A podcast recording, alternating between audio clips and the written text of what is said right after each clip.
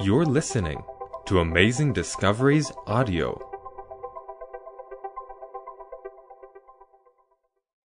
This is In the Stream of Time, Episode 2, with Walter Veith. What is Protestantism?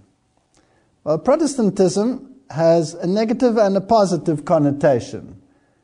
You cannot base a theology on a negative connotation. You have to base it on something positive. So the word Protestant means protestare, for the testament, for the word of God. And it also has a negative connotation to protest against something. So pro, in favor of, for testare. So a pr- true Protestant is a witness for the truth. And uh, it's not just simply the negation of error. So the true Protestant will bear primarily a positive message. I came not to judge the world, said Jesus, but to save the world. So it's based on Scripture, it's based on a positive message of salvation, but there is also an element of protest. Now, where does the protest come from? Well, it started way back with Augustine. He wrote a book called The City of God. And the theology of Augustine is really what caused the problem in the first place because he started to place the emphasis on the church as the kingdom of God. So the kingdom of God wasn't something that was going to come sometime in the future. The kingdom of God was reigning in the church. So that sort of declared that Christ was reigning amongst his saints and that represented the kingdom. As a consequence, the church was then encouraged to assume the rulership of the nations, and instead of carrying the gospel to the world, they became hung up on power and uh, rulership that they lost the gospel message. And political intrigue became the name of the game, and the result was the Dark Ages. Now, by the time we reach the 12th century, we find that protest is beginning to develop. The Waldenses were the first ones to give a clear message that the church was not representing the gospel, but was, in a sense, Antichrist.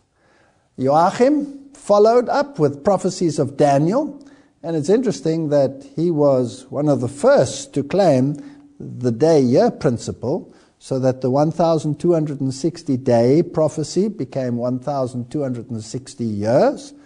And then came the morning star of the Reformation, Wycliffe. And uh, Wycliffe came into conflict with the church when he started to expunge their errors and make it known that the church had to come back to a Bible based gospel. Then followed Huss and Jerome, and of course, we know that both of them were martyred at the stake. But they started using the information that Wycliffe had made available, and Wycliffe, not having any other manuscripts at his disposal, was the first one to translate the Bible from the Latin Vulgate into English. And this information started a hunger for the Word of God and prepared the way for the later reformers such as Luther, Knox, Calvin, Baxter, and Cranmer, and all the other famous reformers that came after them. And they had an issue with the power mongering of the Church of Rome. So the Reformation rested on a twofold discovery. These are the twin pillars upon which the Reformation stands. And the first one is the rediscovery of Christ and his salvation as you find it in the Gospels. And the second one is the discovery of the identity of the Antichrist. The first one is the basis for the protestare, the testament of Christ, the gospel message of the Bible. And the second one is the basis for the protest. So the discovery of the all sufficiency of Christ rested on the Word of God. The Bible and the Bible alone became the watchword. They spoke about sola scriptura, the Bible and the Bible alone, sola Christus, salvation in Christ and Christ alone, and sola fides, you are saved by faith and not by works.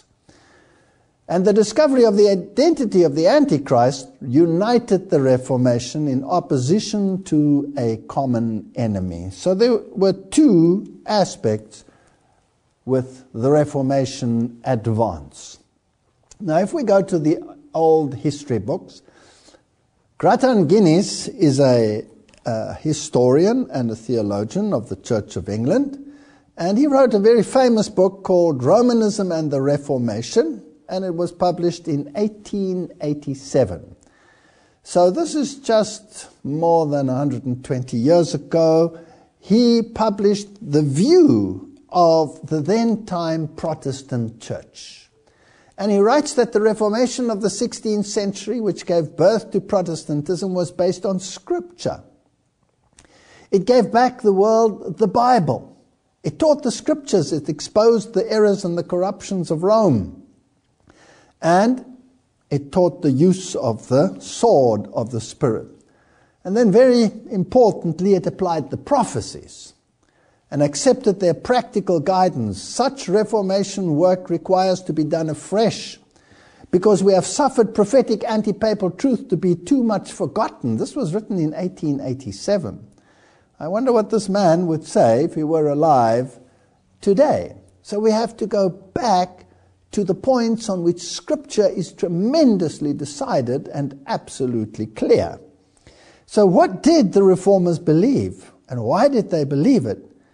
And the next question would be why do we not believe it today? What has changed? Has the gospel changed? Has the Bible changed? Or have the views out there changed? Arthur Maxwell wrote, A man who thinks he can be a Protestant and yet reject the Bible or some portion of it is making a profound mistake. True Protestantism cannot only be anti Catholic, it must also be anti modernist, anti evolutionist, and against everything that saps the church today. At the same time, it must be in favor of every good thing prayer, Bible study. So you have to be positive. You cannot say sola scriptura and reject portions of the Bible. That doesn't make any sense. Either you believe the Bible or you do not believe the Bible. And if a Protestant says sola scriptura, then the Bible and the Bible alone. Sola Christus, Christ is the only means of salvation. And sola fides, salvation is by faith. Now it's interesting that Martin Luther was particularly concerned about the book of Daniel. And he wrote the following in his Schriften. Therefore, we bid all earnest Christians to read the book of Daniel, to whom it will be a consolation and a great profit in these last miserable times. But when these things begin to come to pass, look up and lift up your heads, because your redemption is at hand. For the same reason, we find in Daniel that the dreams and visions, how fearful they might be, and always in joy and gladness with the coming of Christ and his kingdom. Yea, for that chief article of faith, the coming of Christ, these visions were given, explained, and recorded. Now, when Martin Luther translated the New Testament, he also had to translate the book of Revelation. And when he read the book of Revelation, it made no sense to him whatsoever. It sounded to him like someone who was inebriated had written this book of Revelation. And he thought that it, it shouldn't even be part of the Bible. And yet, when they discovered the prophecies of the book of Daniel, he became so excited about this book that it was the very first book that he translated from the Old Testament. Normally, you would start with Genesis but he started with the book of Daniel for the very reason that he gives right here. Every Christian must study this book of Daniel because the early reformers discovered that the key to the book of Revelation was to be found in the book of Daniel. And although he first rejected the book of Revelation, but translated it nevertheless, he certainly changed his view with time. Luther said, I hope that day is not far off and we shall still see it. So he had an expectation for the coming of Christ. He wrote, I hope the last day will not tarry over a hundred years because God's word will be taken away again and a great darkness will come for the scarcity of ministers of the word. Now, the irony of the matter is that the word of God is more prevalent today than at any other time in history. And yet, I believe there's greater ignorance on the word of God than any other time in human history because people are misapplying the scriptures and counter Reformation ideologies have been coming in over time. Now, if we take again a look at the historical books of that of the of the Reformation, one of the greatest books on the Reformation is Aubigné's History of the Reformation of the 16th century. It's a marvelous piece of work, and it can be downloaded free from the internet. So I would suggest that everyone download it and store it because these books are becoming more and more impossible to get hold of. And he writes, he writes, Martin Luther, Luther proved by the revelations of Daniel and St. John, by the epistles of Paul, Peter, and Jude, that the reign of Antichrist predicted in and described in the Bible was the papacy. So this is what they believed. But today, this seems to have changed. So either the reformers were wrong or the present day theologians are wrong on the issue. And all the people did say, Amen. A holy terror seized their souls. It was Antichrist, whom they beheld seated on the pontifical throne. This new idea, which derived greater strength from the prophetic descriptions, launched forth by Luther in the midst of his contemporaries, inflicted the most terrible blow on Rome. So here was a discovery based on prophecy, and not just one prophecy, but Peter, Paul, Jude, John, Daniel, all of these together pointed to the same thing. And when that Bible, translated by Martin Luther, started rolling off the, the printing presses, it's astounding that the illustrations of the book of Revelation, which he first contested, were largely from that book. And here are a few examples. Here is the dragon spewing water to a woman, towards a woman standing on the moon with 12 stars around her head. And of course, this comes from Revelation chapter 12, where the dragon, Satan, is spewing the water and the Bible defines the waters as the peoples, the multitudes, the nations towards the woman. So it's trying to destroy the gospel message, the church of Christ, by using the nations to destroy her and to persecute her. Another one that's fascinating is this one that also comes from Martin Luther's Bible, where you have the kings of the world bowing to a seven headed beast and a woman riding the beast. Of course, this comes from Revelation chapter 17. And uh, it's more than just a depiction of Revelation chapter 17 because it gives the Protestant interpretation. Because the woman who has the golden cup in her hand has a triple tiara on her head. So they are identifying her as the Church of Rome to which the kings of the world are paying homage. So, a little bit of their theology. Another illustration from Martin Luther's Bible is the contrast. Jesus Christ chasing the money changers out of the temple is the one picture, contrasted with the man with the triple crown upon his head, inviting them into the church. And then they put a little bit of theology in there by placing a hound, a dog, in the temple. Now, if you know your scripture, the Bible says, outside are the dogs. because in Scripture the dog is used as a symbol of paganism. So, what they are saying by this illustration is that the papacy is the opposite of the kingdom of God, and that paganism has been brought into the church. So, they put their theology into what they wrote. Here's another interesting book All Roads Lead to Rome, and the author says that there was a great cloud of witnesses Wycliffe, Tyndale, Luther, Calvin, Cranmer.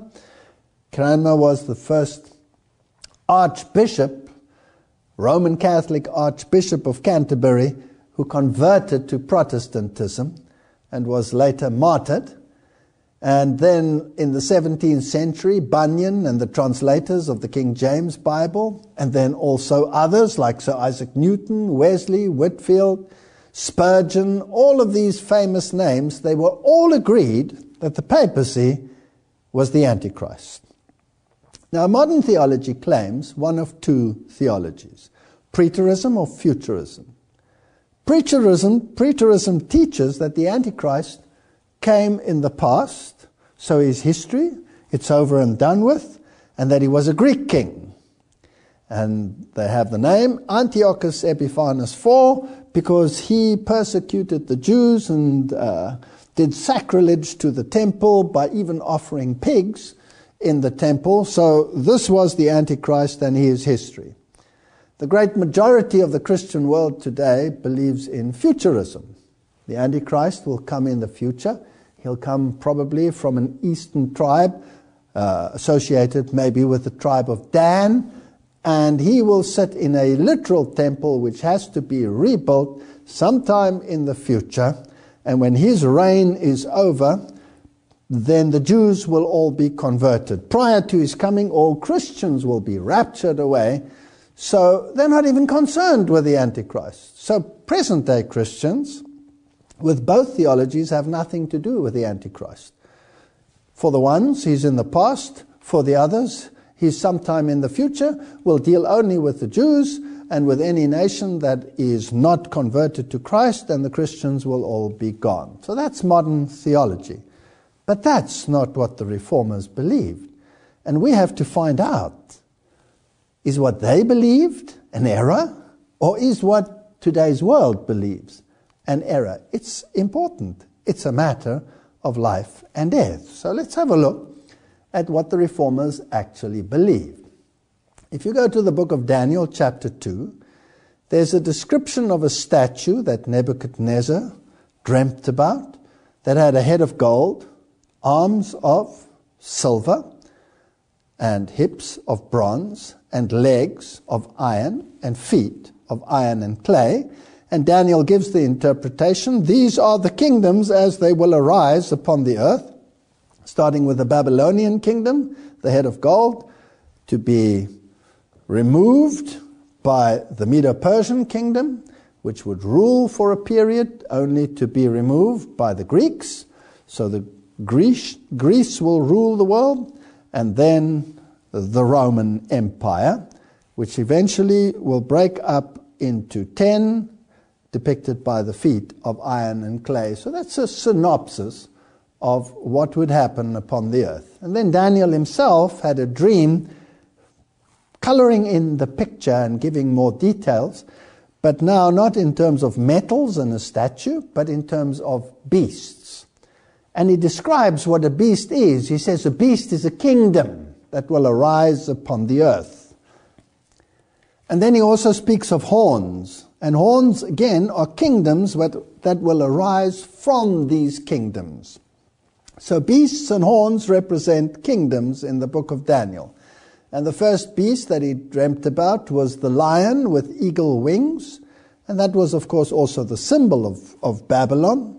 So they would know that he's speaking about Babylon because this lion with wings would be on the Ishtar gate. They would see it when they walked into Babylon. It was the Babylonian symbol. Next would be a bear raised up on one side with three ribs in his mouth. That would then equate to the two arms of the Medo Persians, being raised up on one side, the Medes and the Persians were not equally yoked. And there were three wars that took place, or three battles, to conquer the Medo Persian Empire. And then the four headed beast would follow, the leopard beast. And it had four heads. And if we borrow a little bit from Daniel chapter 8, then we will see that the four, the number four, is there because when the Greek Empire, after Alexander's death, was divided, it was divided into four. And then would come the terrible beast with ten horns. And that represents the legs of iron, so that's Rome. And the ten horns would be equivalent to the ten toes, which would be the divided Roman Empire after the collapse of pagan Rome. So the same kingdoms and the same sequence, but now added information.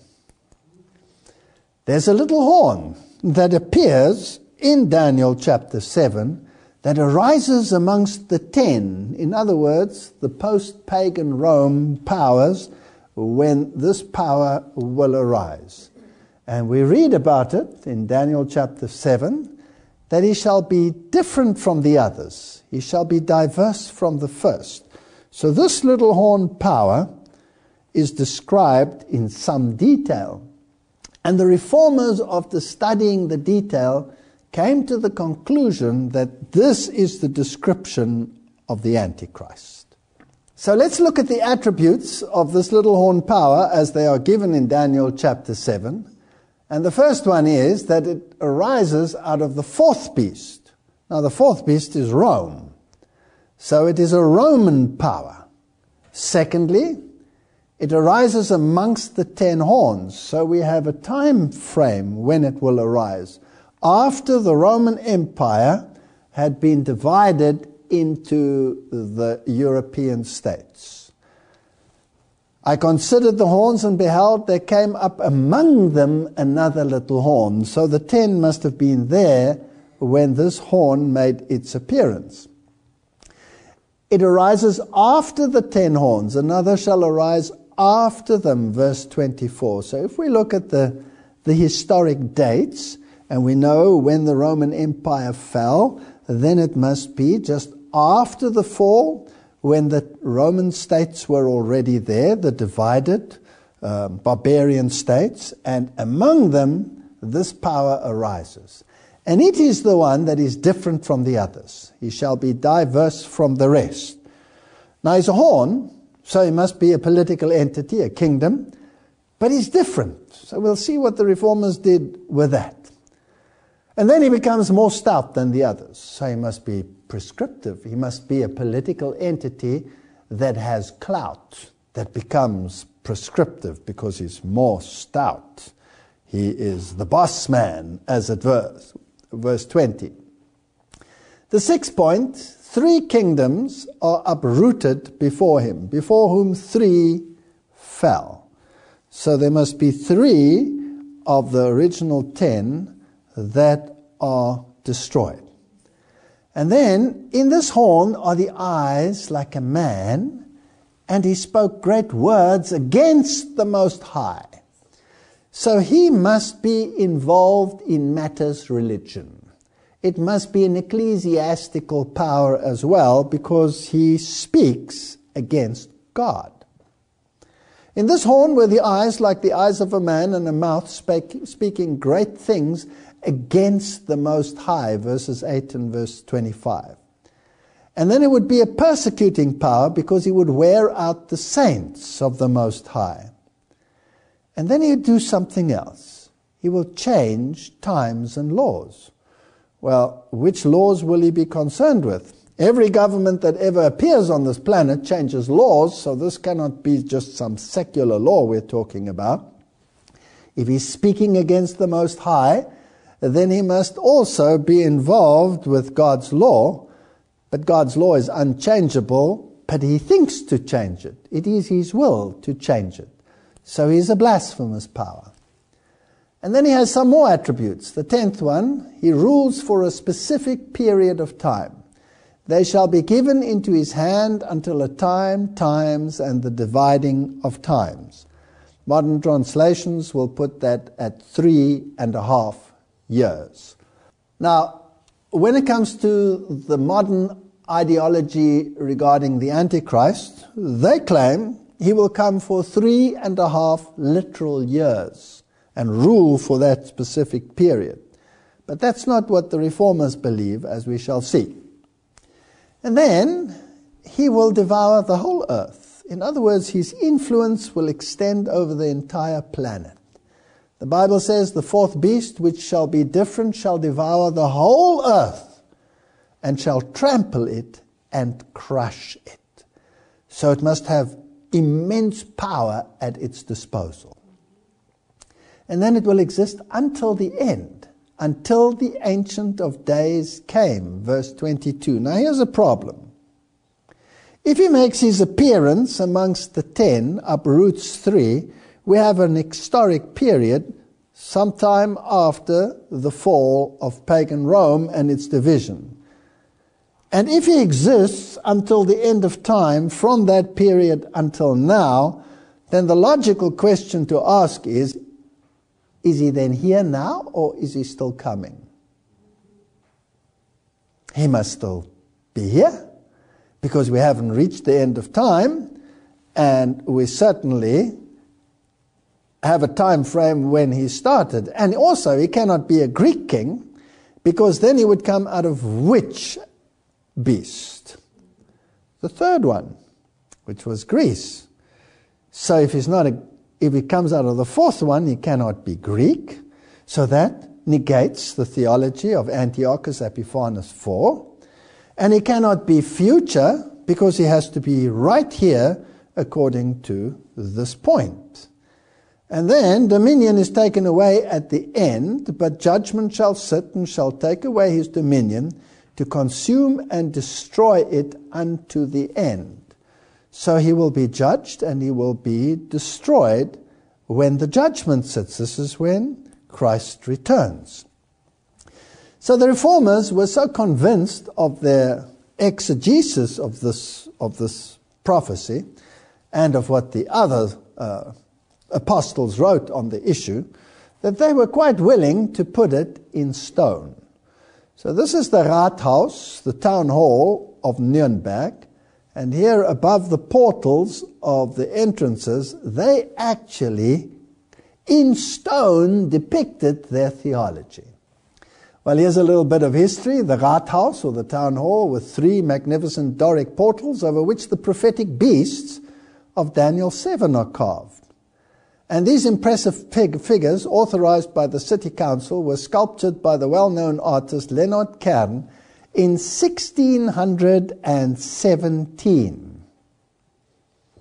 Fascinating. So, how long have they been hanging there? Virtually 400 years. For 400 years, they have witnessed to the reformers' ideology and understanding of prophecy. 400 years. That's a long time. Now let's see what they believed. Well, here's the one portal, and you can see there are two beasts and two individuals next to them. And there's the other one with two further ones and uh, two individuals. Now let's go through them one by one. The first one, they have the lion with eagle wings, and right next to them they place Nebuchadnezzar. So the reformers are sending a clear message that they believed that this lion beast with the wings represented Babylon. If we look at the other beast, there's the bear with three ribs in its mouth, and next to it they place Cyrus the Great. So the reformers are saying this represents the Medes and the Persians. If we go to the other portal, there's the four headed leopard beast and right next to it they place Alexander the Great. So they're saying this represents Greece. And then, next to the terrible beast with the ten horns and another horn amongst the ten, they place Julius Caesar. So it's unequivocal. They are saying this represents Rome.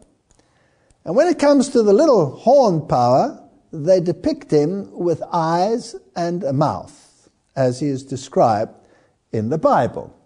Daniel 7, verse 8 says, I considered the horns, and behold, there came up amongst them another little horn, before whom there were three of the first horns plucked up by the roots. And behold, in this horn were eyes like the eyes of a man, and a mouth speaking great things. And if we look at verse 25, it says he was speaking against the Most High. So the Reformers said that represents the Antichrist. Now, what were these three that were ripped up by the roots? Well, there were three powers that ruled in Rome that prevented the Church of Rome from assuming political power. So she was a church, a woman is a representation of the church. She was a woman, a church, but she was not a horn because a horn represents political power. So when these three powers were eradicated, they were the Heruli, the Vandals, and the Ostrogoths. The last power to rule was the Ostrogoths. They ruled over Rome. So the papacy could not assume political power. And then, with the help of the Eastern em- Emperor, these three were eradicated. And in history, it was recorded that they were of a different mindset, that they were Arian rather than the Catholic view and understanding of the Godhead. And that's what the history books say. But of course, the history books are only to be seen through the lens of the theologians of the Church of Rome, because all the original writings were all destroyed. But nevertheless, three kingdoms had to be uprooted before Rome climbed onto not only the ecclesiastical chair, but on the political chair and assumed the vacant position that the emperor used to have in Rome, and also appropriated to itself the title that was due to Caesar, namely Pontifex Maximus. And there's a date that we have for that event, which we, we will be looking at. Now, if you go to Europe today and you ask the modern Germans, what is this witness that has been standing there for 400 years? What is it testifying to? You will find amazing ignorance. So we took the trouble to ask many people, what does this mean? We asked young people, we asked old people, we asked educated people, and not so educated people. And we'll give you a little smattering of what they said. So, what does this mean? What does this beast represent? And what are those horns? And who are these figures of these people up there? And this is what they said. Yes. Do you know, do you have an idea what does it mean, these two sculptures? Oh. I don't know what it means. I really don't know what it means. Schaf? Markus, Lukas, Johannes, Matthäus. Ja, ja das die Bibel nie gelesen, ich bin Protestant. Ja, das sind die vier. Sie sind Protestant und ja, ja. haben die Bibel nicht gelesen? Nein, ich. Ach ja, du? Interessant. Was heißt gelesen? Die Bibel liest man nicht, die Bibel kennt man. Ich habe die Bibel gesehen. Die Bibel liest man nicht, die das ist Bibel ja kein kennt Buch, was man liest und am Ende weiß man, wie es ausgeht. Ja? ah ja. Mhm. Wissen Sie vielleicht die Bedeutung dieser Skulpturen, wenn Sie sich das anschauen? Oh, nein. Haben Sie eine Idee? Haben Sie eine Idee? Wissen Sie nicht, was das sein könnte? Ja. Was das darstellt? Na, könnte man ja. gar nicht vorstellen. Ja. Was könnte denn das bedeuten? Die Kinder dürfen auch was sagen. Diese Figuren da oben und die Tiere im Hintergrund. Was könnte das für eine Bedeutung haben? Habt ihr in der Schule da schon mal was drüber gehört? Eigentlich nicht. Noch gar nichts drüber gehört? Nee, im Geschichtsunterricht, im Religionsunterricht? Gar nichts gehört? Nicht. Nichts gehört? Mhm. Weißt du es, Papa? Ich weiß jetzt grundsätzlich auch. Sind Sie denn Nürnberger?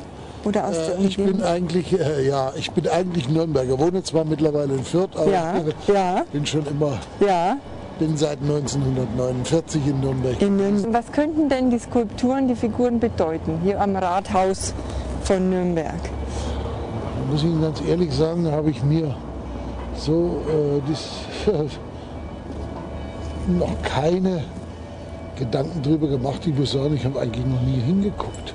Ja. Aber irgendwie macht es mir den Eindruck, als ob das irgendwas Maritimes äh, Maritim, kann es Ja. Neptun, Neptun. Neptun. Also ich Ja. bin jetzt wirklich überfragt. Ja, muss ja. ich ganz ehrlich Ja, sagen. ja. Es gab nie eine Aufklärung in der Volkshochschule zu Nürnberg oder in den auch in der Schulen Schule über das Rathaus wurde und seine, ja, nee, wurde nicht sagen, gesprochen. über- überhaupt ja, nicht. Also. Das ist, das ist ein Lehrer aus Nürnberg. das ist ein Das ist ein Lehrer, Sie sind Lehrer aus Nürnberg. Ein Lehrer. Also Sie haben keine Idee, meine Herren? In der Schule was darüber gehört? Wolfscher Bei der Stadtführung? Wolfscher Bau, jawohl. Ja. Erbaut? bestimmt mal was drüber Eine Idee? Also Idee, wenn es ein gutes Ding ist, müsste doch dort stehen irgendwo. Ne? Ja. 1600 selbiges Mal? Im 16. Jahrhundert, sagen wir mal so. Oh, dann ist ja. es falsch. Ja. Dann ist ja. 1500 selbiges Ja. Mal. Und was können die Irgendeine Verbindung mit Venedig zu tun? Machen Sie mal weiter. Also, zwei Figuren, zwei? Tiere im Hintergrund. Ist es der venezianische Löwe irgendwo? Sie sind Lehrer. Welches Fach belegen Sie denn? Ich bin Geschichte? Hauptschullehrer. Hauptschullehrer? Ja. Wird es in der Stadtführung, in Exkursionen hier aufgeklärt, was diese Bedeutungen sind? Am, am Wolfschen Rathaus? Wird das gemacht? Also ich habe es in der Uni damals gemacht, das ist schon Ja. über 20 Jahre Ja. her. Ne? Ja. Also von daher Ja. weiß ich jetzt nicht so genau, ob das, ob das vorgekommen ist. Da fragen Sie mich natürlich jetzt, was? Ja. da muss ich leider passen. ja. Noch nie was darüber gehört in den Nee, Exkursionen? mit, mit hier? Sicherheit mal. Ja, Allerdings ja. geht es natürlich dann auch immer schnell wieder verloren. Ja, verstehe. Ne? Aber so in den Stadtführungen zu Nürnberg wird es nicht erwähnt, was die Bedeutung dieser Figuren am Rathaus. Zumindest jetzt nicht bei denen, Ja, äh, die mir im Gedächtnis geblieben sind. ja, ja. Und Sie sind konkret für die Lochgefängnisse Richtig, zuständig. allerdings ja. nur als Aushilfe. Ja, ja. Stellen. Schauen Sie mal, sind Sie aus Nürnberg? Schauen Sie mal hier auf unser Rathaus. Diese Figuren, welche Bedeutung haben diese Figuren? Das kann ich nicht alle sagen. Das ist zum Teil der Reichsadler. Der Reichsadler? Rechts äh, ist äh, äh, das andere Wappen, aber nicht das Wappen der Stadt Nürnberg. Ja, ist nicht das Wappen der Stadt Nürnberg. Aha. Und die Tiere und die Menschen, also diese Figuren oben, welche Bedeutung? kann ich Ihnen nicht so wissen genau Sie nicht, wissen Sie nicht. Ich danke Ihnen sehr herzlich. Nobody knew. Nobody. Not the teachers, not the old people, not the young people. Nobody knew. Nobody had a clue even what it was. And the interesting thing is, the second last person was the trained guide for the town hall. We knocked on the door and asked for information, and we got the guide who takes the people around and shows them the, the prison cells with the torture equipment that the, the church used in the Middle Ages. And we asked him what it meant, and he didn't have a clue. Nobody has a clue. So perhaps people should look at this issue once again. Let's go back to Grattan Guinness of uh, the Church of England, Romanism and the Reformation, and ask him what the Church of England believed 120 years ago. He writes, There are three distinct sets of prophecies of the rise and character, deeds, and doom of Romanism. The first is found in the book of Daniel, the second in the writings of Paul, and the third we find in the Ap- Apocalypse of John. And not one of these three is complete by itself. And then he explains Daniel gives us the political character, Paul gives us the ecclesiastical character, and the Revelation gives us a combination of both. So he's looking at these three aspects. Daniel 7, verse 8, and there in this horn were the eyes like the eyes of a man, and a mouth speaking pompous words. So, how does he explain this? Well, this is what the church believed. The power symbolized by the proud, intelligent, blasphemous, head like little horn of the Roman beast, to this it devotes, on the contrary, the greater part of the prophecy. And I must ask you now to carefully note the various points that prove, notice his terminology, that prove this horn to be a marvelous prophetic symbol or hieroglyph of the Roman papacy fitting as one of Chubb's keys fits the lock for which it is made perfectly and in every part, while it refuses absolutely to adapt itself to any other. They were pretty sure of themselves, these early Church of England theologians, as to what they believed and why they believed it. And the question comes to mind why do none of the modern day theologians of the same church believe what they believed in the beginning? He says, let's have a comparison. The place where it arises within the body of the Fourth Empire, so it must be Roman. The period of its origin, soon after the division of the Roman territory into ten kingdoms. This is him writing, not me. This is Church of England stuff.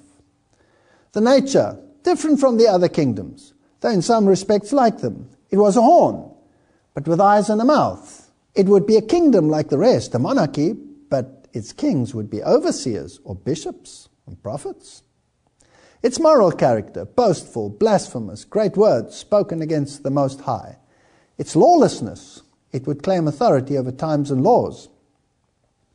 Its opposition to the saints, it would be a persecuting power, and that for so long a period that he would wear out the saints of the Most High and be given into his hands for a time.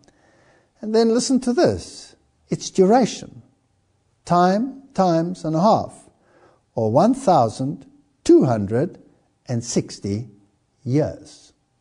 Fascinating. So these reformers didn't believe in a literal time, as we find in modern theology, where the Antichrist will come for a literal three and a half years. They believed in the day year prophecy time period. Now, what's interesting about this period is that if you don't use it, then most of the prophecies in the Bible become nonsensical. So, if there is a principle involved here, then that principle must be uniformly applied.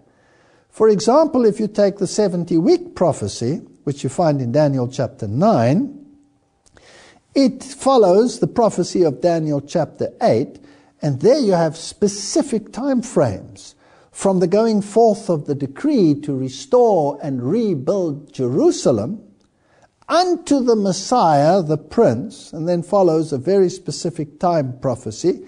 If you make it literal, it becomes useless. But if you apply the day year principle, it works out exactly to the Messiah, Jesus Christ.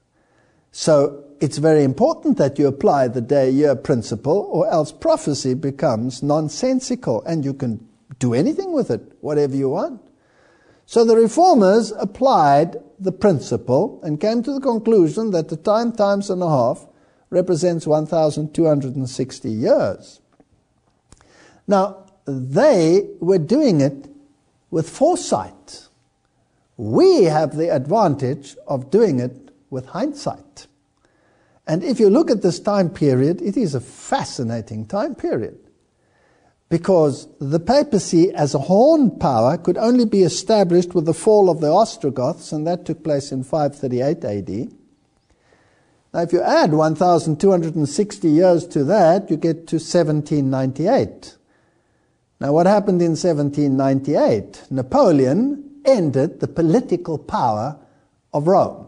Didn't lose its ecclesiastical power, but lost its political power. And the papal states were confiscated, and a secular government was established in Italy. So, from 538 to 1798, Rome ruled as a horn as well as a, a woman, a church. So, for exactly 1,260 years, it exercised political power. And then it lost it. Its doom. It would suffer the loss of its dominions before it was itself destroyed. They shall take away its dominion to consume and destroy it to the end. And then he writes, they all meet in the Roman papacy, the Latin language of the Caesar. It's the only church that has ever been named after a city.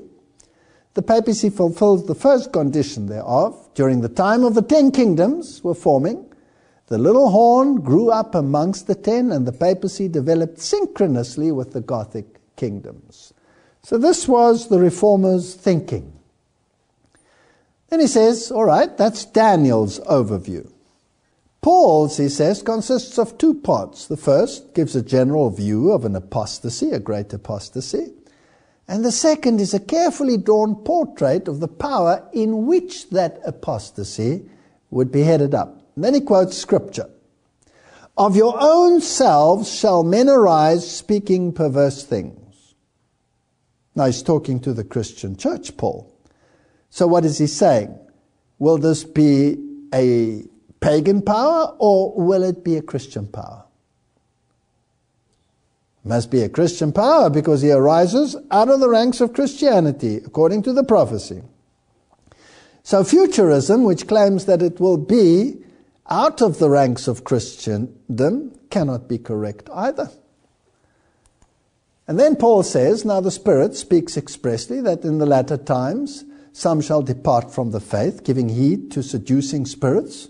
Doctrines of devils will be taught, and speaking lies with hypocrisy. Their consciences seared. They will forbid to marry, and they will have prohibitions on food and what you eat and what you don't, don't eat. And uh, for every creature of God is good, and nothing is to be refused if it is received with thanksgiving, for it is sanctified by the word of God and prayer. And then the theologian writes here we have not only a prediction that there would be an apostasy or a falling away, but it gives you more information. The faith in the Christian church, but a description of its origin and character. The origin would be satanic, doctrines of devils. Its doctrines, demon doctrines. It would assume authority and lay down law and prohibitions. Amongst these, the prominent ones would be a prohibition of marriage. Fascinating. Now, which church forbids its ecclesia, priests and nuns, etc., and monks, to marry? It's the Roman Catholic Church. So prominent amongst these was to be the prohibition of marriage. Marriage, although thus divinely ordained, would be prohibited. And meats, though created to be received with thanksgiving, the word meats there in the, in the Bible means foods, certain foods, would be forbidden. the substitution of an external religiousness and self imposed sacrifices for true holiness of heart, speaking lies in hypocrisy, having their consciences seared with a hot iron now, Rome is the one that introduced specific fast periods which are kept to this day. Lent, for example. So there were prohibitions on what you were to eat in certain days and other days, and fast times were prescribed. So exactly this describes what Rome actually did. This feature of false profession reappears in the corresponding prophecy in 2 Timothy concerning the last days, in which the betters and adherents of the apostasy are described as having a form of godliness, but denying the power thereof. So he writes, These men were then not open opponents to godliness, but on the contrary, they would be great professors. So this is a very deceptive way of going about the issue. And then he says Paul doesn't give a specific duration, he only sets two limits. He writes, already the apostasy was developing, and it would not be destroyed till the advent. Paul features of Antichrist chronology reveal when it would arise after the fall of Rome, because he warned the early Christians that there was a power which was holding it back which had to be removed. Now, modern theologians will say that was the Holy Spirit. How do you remove the Holy Spirit? So that doesn't make any sense whatsoever. Whereas the early church fathers all proclaimed that the power that was holding us back was pagan Rome that was preventing it from seizing political power. So when pagan Rome is removed, then it will appear. And the apostasy was already developing in Paul's time, which was the time of Rome, not Greece. And Paul is speaking of it future, not past, so it cannot be Antiochus Epiphanes of the Greeks. Now it's amazing to me that some churches teach both theologies.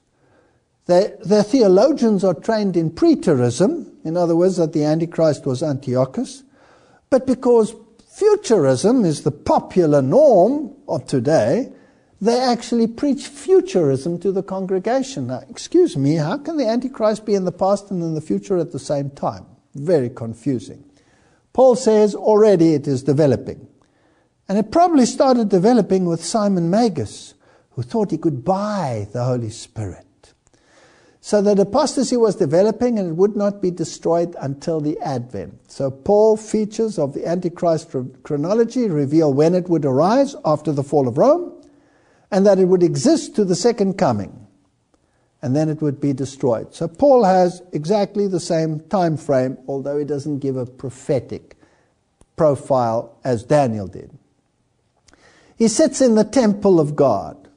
Now, the modern theology is that when this Antichrist will appear after the, rap- the, the rapture of the church, then he has to go and sit in a temple.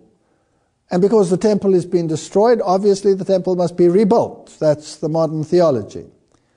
Now, what did the reformers believe?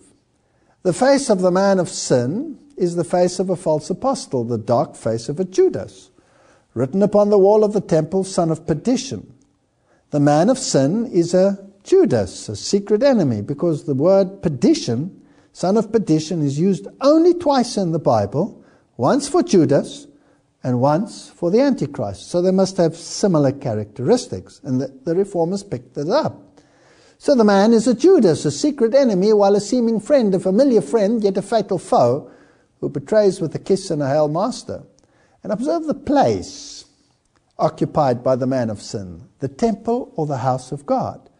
And the reformer said, This is not and cannot be any Jewish temple. That's the exact opposite of the modern theology. It cannot be. Now, why did they say that? Well, they explain. Paul, who uses this expression in his prophetic portrait of Romanism, employs it both in Corinthians and Ephesians with reference to the Christian church. In the second epistle to the Corinthians, writing to the Gentile Christians, he says, Ye are the temple of the living God. And to the Ephesians, he says, You are a holy temple, a habitation of God through the Spirit. So to Paul, the church is the temple.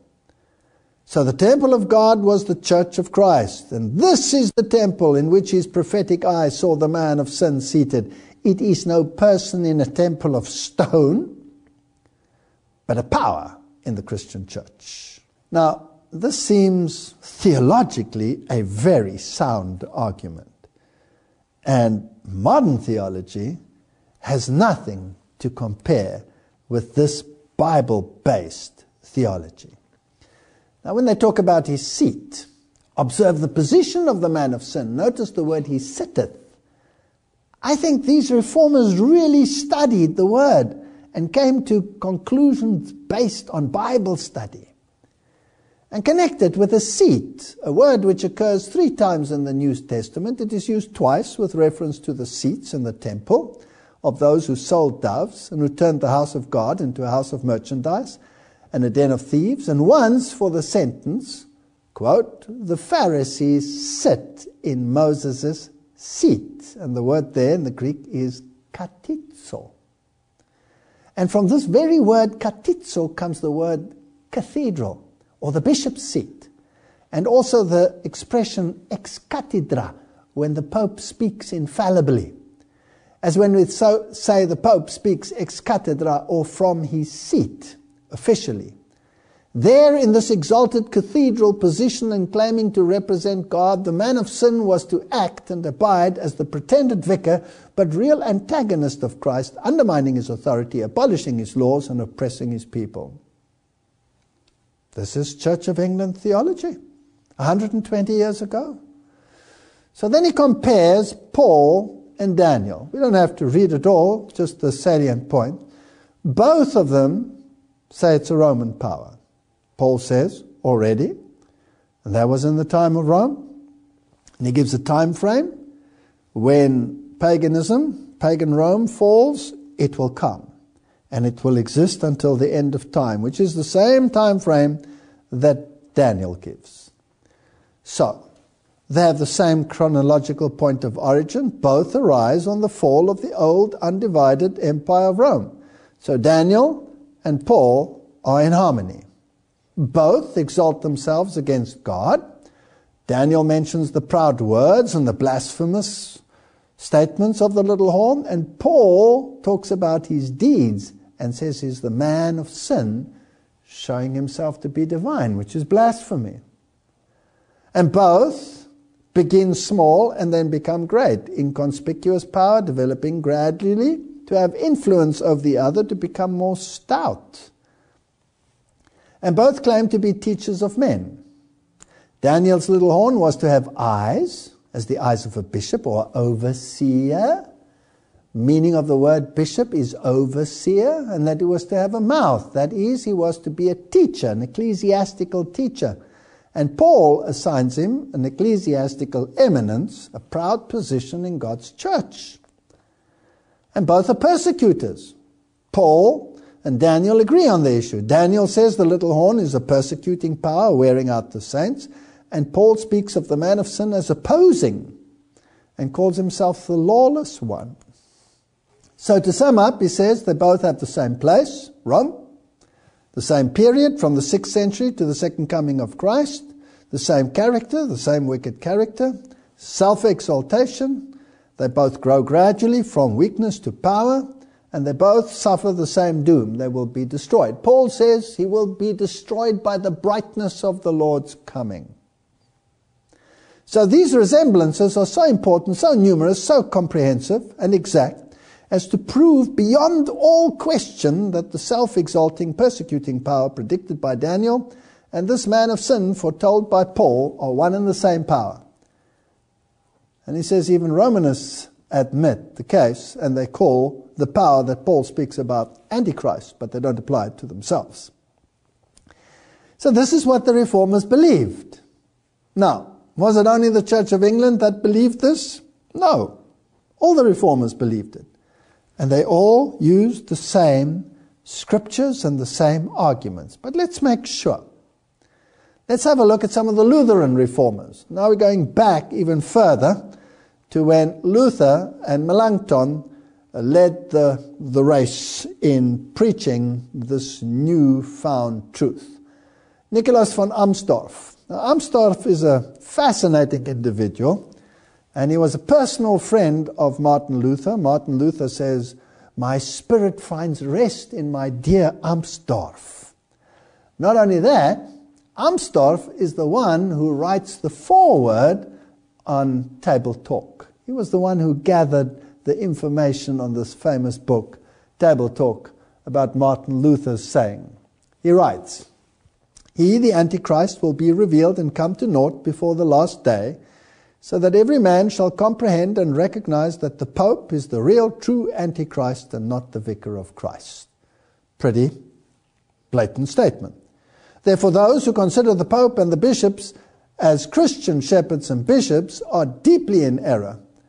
But even more are those who believe that the Turk is Antichrist. Now, this is interesting because today there are so many voices that say Islam is the Antichrist.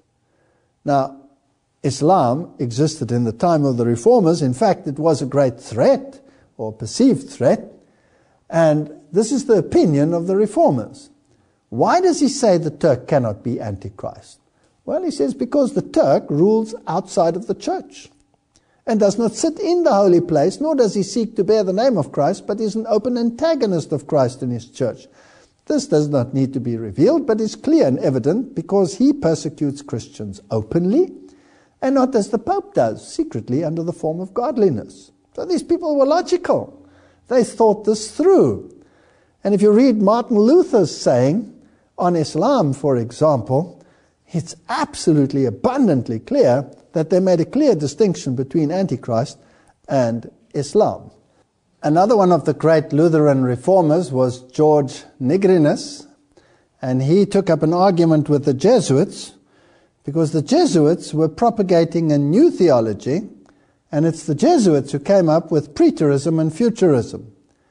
So Alcazar and Ribera are the two Jesuits who came up with the idea that Antiochus was the Antichrist or that it would be a future Antichrist who would ru- rule for a literal three and a half years. So George Nigrinus took up an argument with the Jesuits and he claims the Jesuits claim to be sorely offended and have taken my declaration as an insult and blasphemy in branding the papacy as Antichrist, of which Daniel, Paul, Peter, John, and even Christ prophesied. But this is as true as that Jesus is the Messiah. So they were pretty convinced as to what they believed. And I'm pers- prepared to show it even by their own definition of the word Antichrist. He says this Jesuit further contends that the papacy cannot be Antichrist because the papacy has lasted for centuries, but that the Antichrist is supposed to reign only three and a half years. But no doubt, no one doubts today that Daniel spoke of year days and not literal days. The prophetic time periods of 42 months 1,260 days, one, two and a half times are prophetic. And according to Ezekiel 4, a day must be taken for a year. So at best, he says you can take Antiochus as a type, but certainly is not the Antichrist. So we're talking about years. This was Reformed theology. Another of the theologians, David Chytraeus, also one of the Lutheran theologians, says the Lord himself revealed to Daniel how long the four world kingdoms would exist. And then he quotes Paul, the little horn, where we are told that it is the anti Christian power, the papacy, would be fully revealed just before the judgment should take place. We know today that the four monarchies have long passed off the stage of action, and the two horned beast, which is mentioned in Revelation 13 and which refers to the same power, cannot last much longer. And so we are forced to conclude that the day of judgment is not far hence. The same thought is given in Thessalonians, where the Roman Antichrist is again mentioned. Most of the other signs have also been fulfilled with our Savior, that our Savior referred to in Matthew 24. So all of these reformers, and if we take the Calvinists, well, the same thing. Some persons think us too severe when we call the Roman Pontiff Antichrist. But those who are of this opinion do not consider that they bring the same charge of presumption against Paul himself. And then he quotes Paul. So John Calvin believed that Rome was the Antichrist. John Knox, the one who brought the gospel to Scotland, he said that tyranny which the Pope himself has for so many ages exercised over the church. So he said he was the Antichrist, the son of perdition. Thomas Cranmer, the once time Catholic and then Protestant Archbishop of Canterbury, martyred for his faith, says, well, if it follows Rome to be the seat of Antichrist and the Pope to be the very Antichrist. And he says, I could prove it with Revelation and Daniel. Roger Williams, First Baptist pastor, says exactly the same thing. He sits in the temple of God and pretends to be God, and he changes times and laws. And we don't have to go to one of the theologians of the Baptist Church.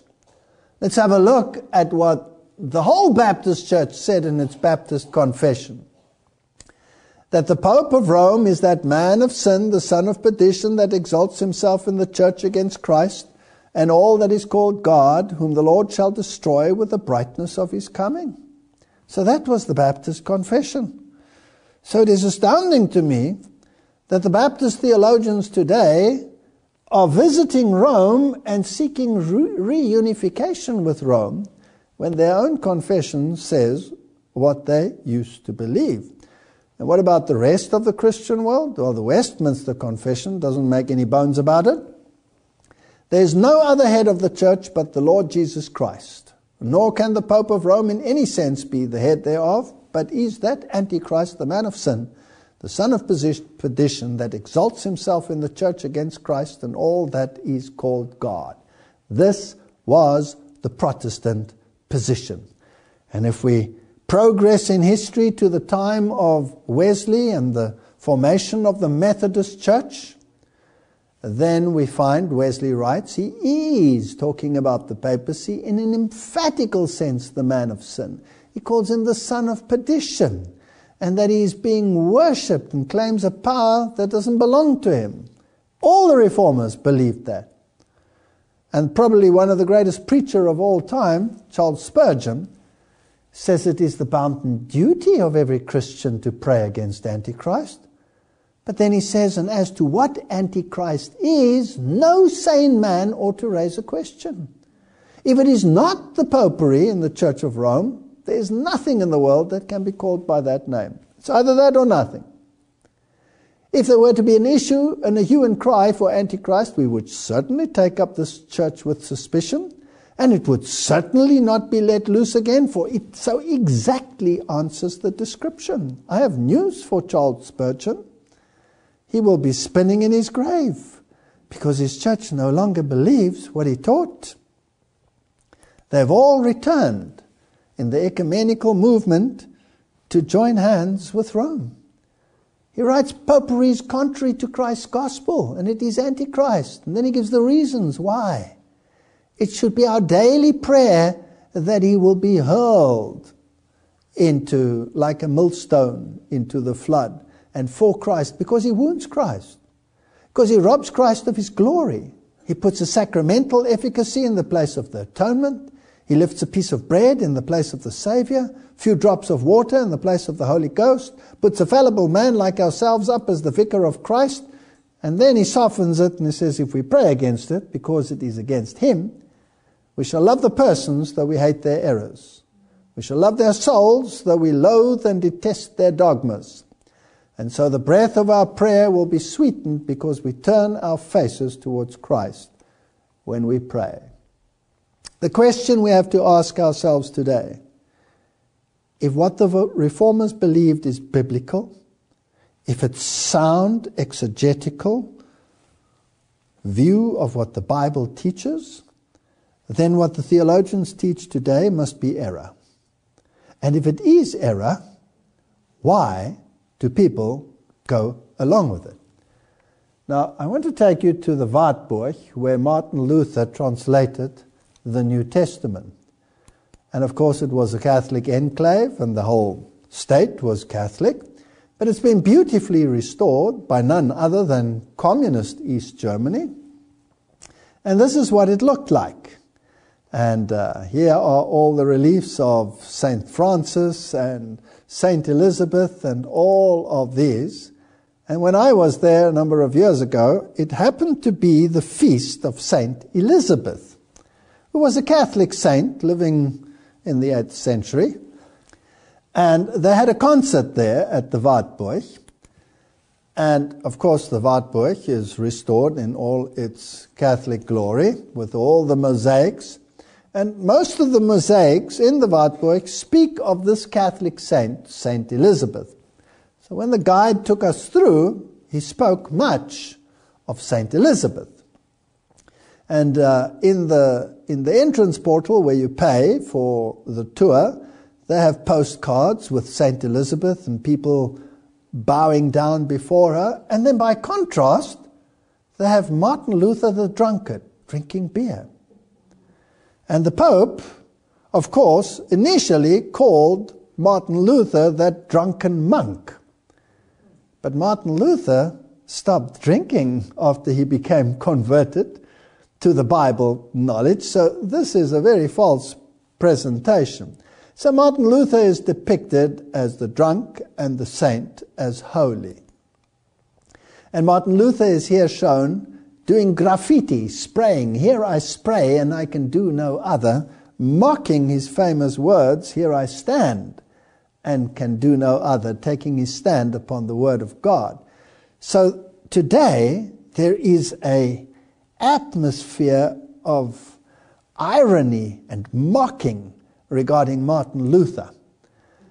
But Elizabeth, the great saint, if you can touch the ring of Saint Elizabeth, and as this guide was taking us through the Wartburg, there were quite a number of people taking the tour.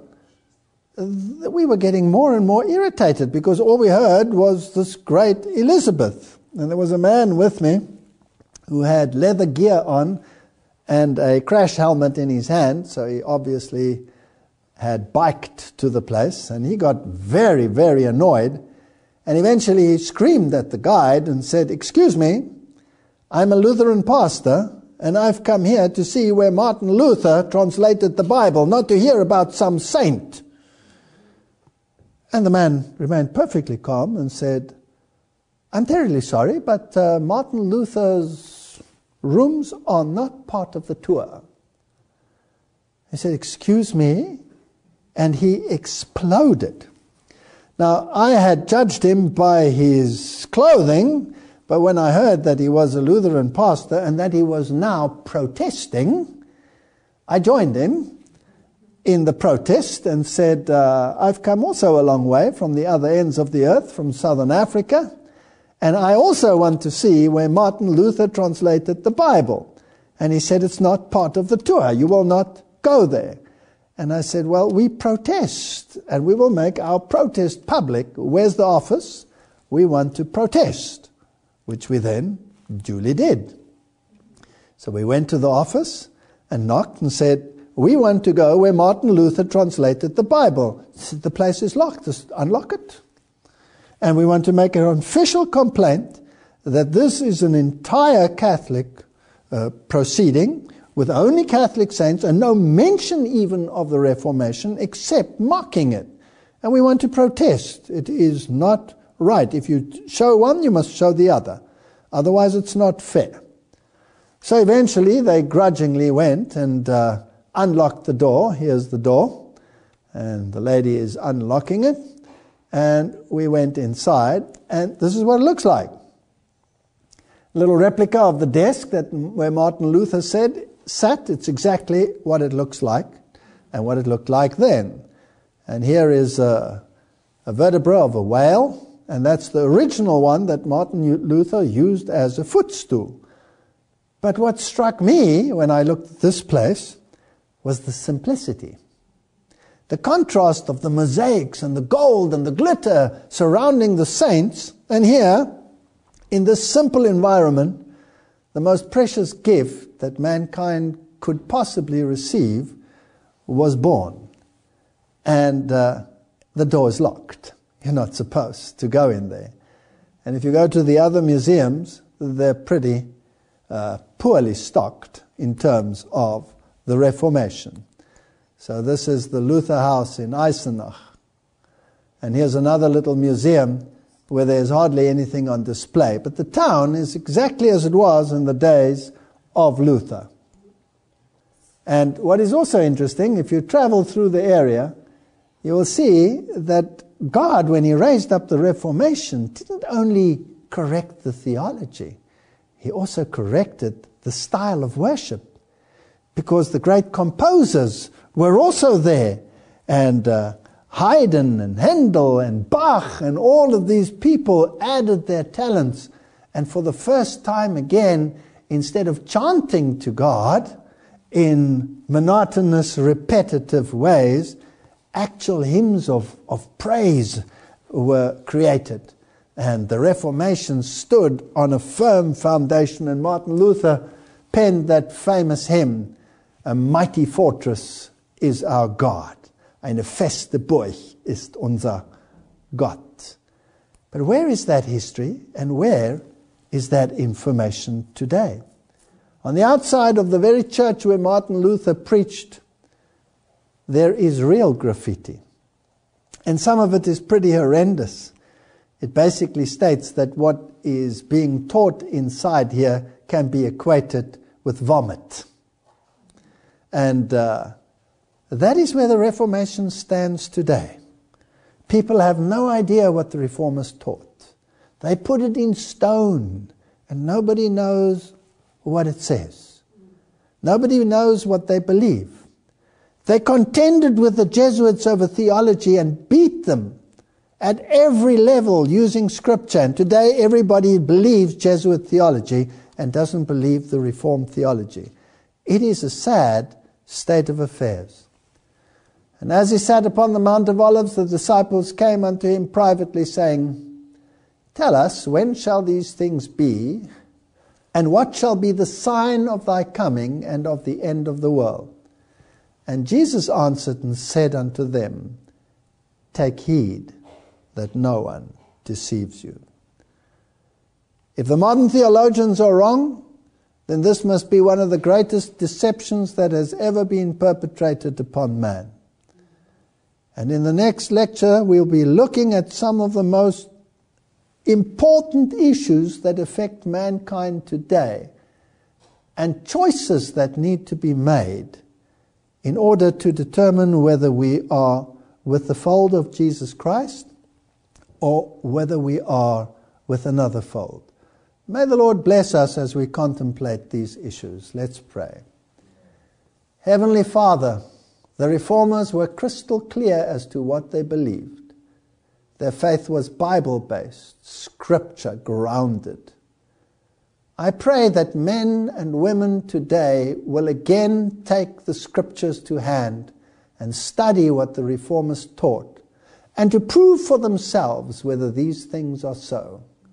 Give us courage to live according to thy word. In Jesus' name, amen. If this episode impacted you, please share it with others. Amazing Discoveries is a donor supported ministry. To help us keep producing content like this, visit amazingdiscoveries.org. And, as always, you can find the visual presentation of this episode on adtv.watch.